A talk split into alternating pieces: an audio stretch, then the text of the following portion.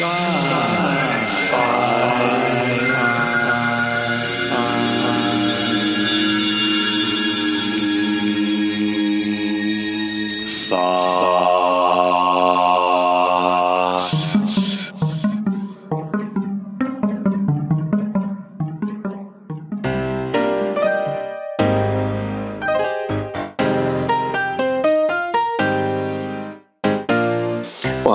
Bill Preston. My name for publishing is William Preston. Nobody calls me William, but that's my that's my publishing name.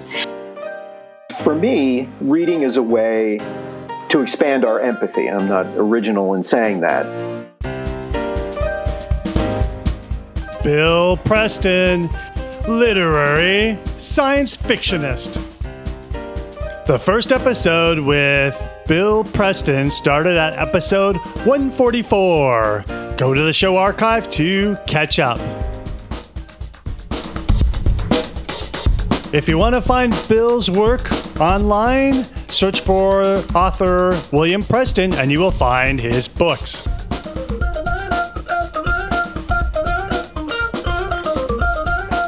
You know, let's talk a little bit more about why you write science fiction. I, so here's this kind of Bradburian thing: is I guess I don't think of myself as writing science fiction, and the, I find genre kind of problematic. I mean, again, I teach uh, for 11th grade. I teach American literature, and you know, the heart of American literature is when it discovers itself in, in the mid 19th century.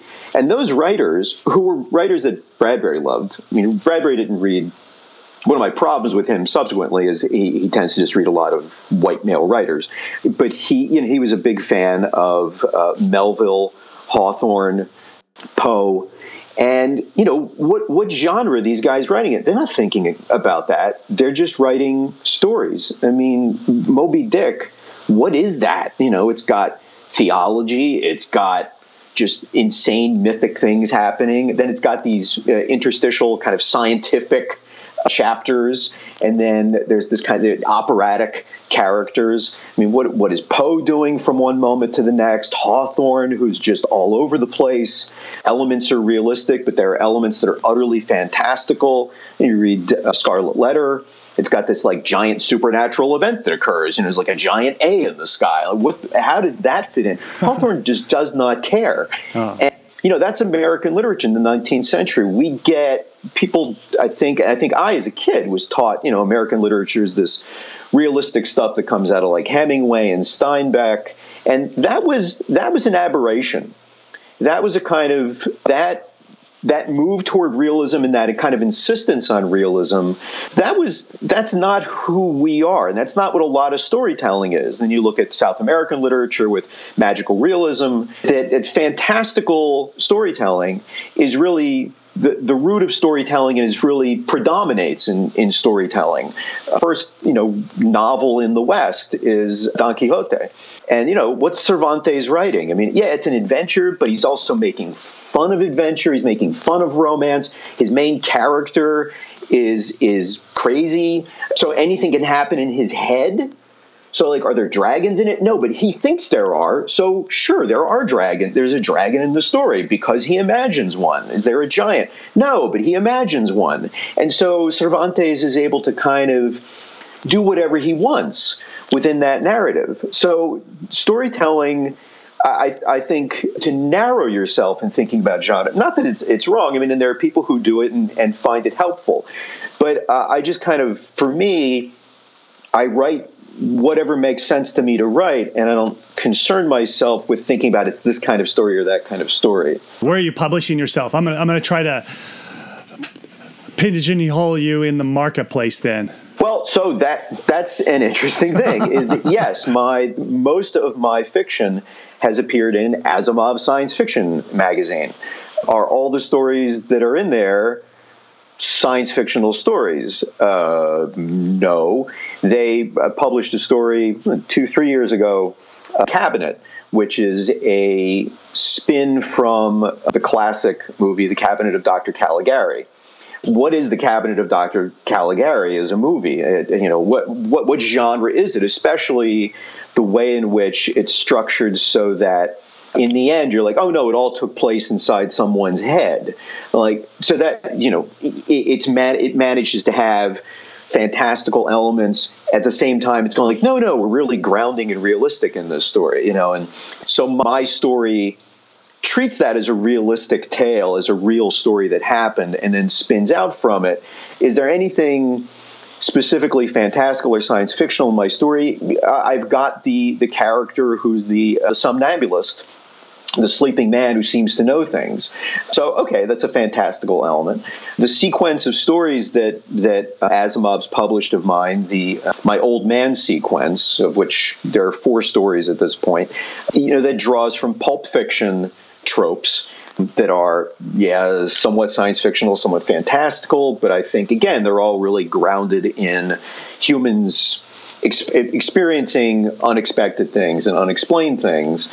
And so uh, Asimov's has been uh, is where I put a lot of things that ha- you could classify somewhere in the fantastical science fictional realm. I've had things published elsewhere.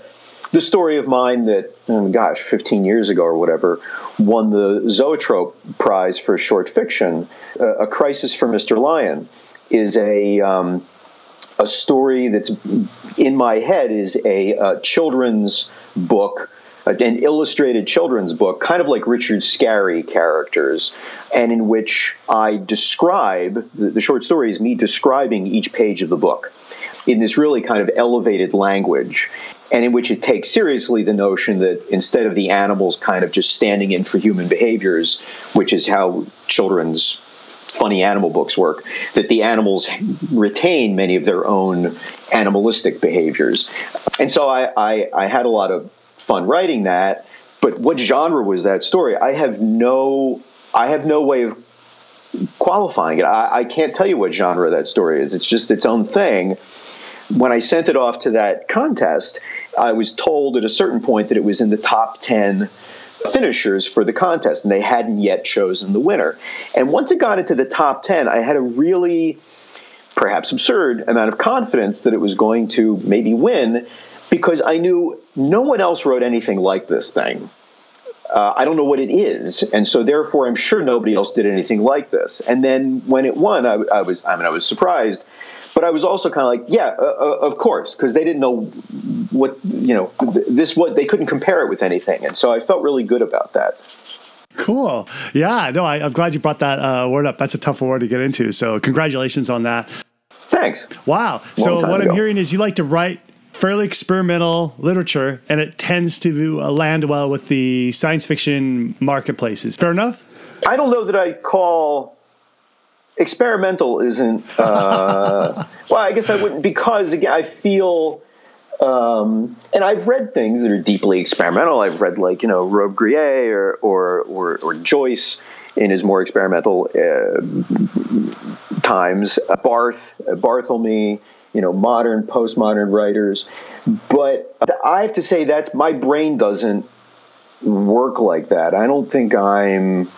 I, am I'm, I'm much more simple. Again, it goes back to kind of the Bradbury. Like I can tell a simple story, and I spend time constructing how a story is going to work uh, and and thinking about how to put it together.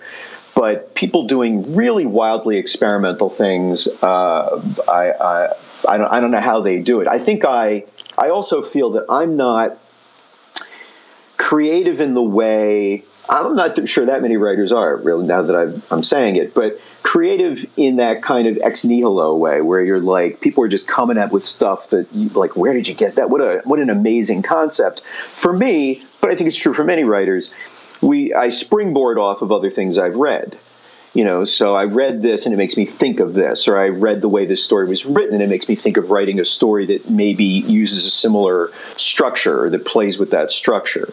So a lot of my stuff is really i've read something and then i want to take something from that and do something else with it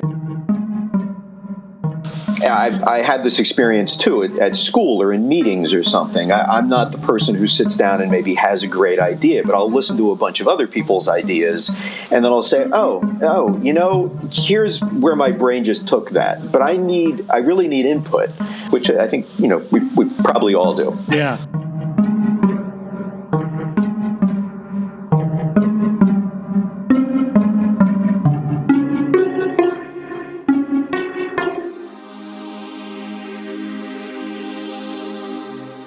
However you found sci fi thoughts, be it iTunes, Stitcher, or any of the other podcast aggregation services. If you've enjoyed the show, go ahead and do us a favor.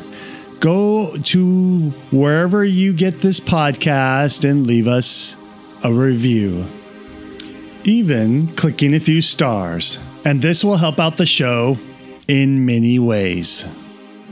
Go visit the show notes and you'll find goodies like Bill Preston's website on Amazon and his Twitter link.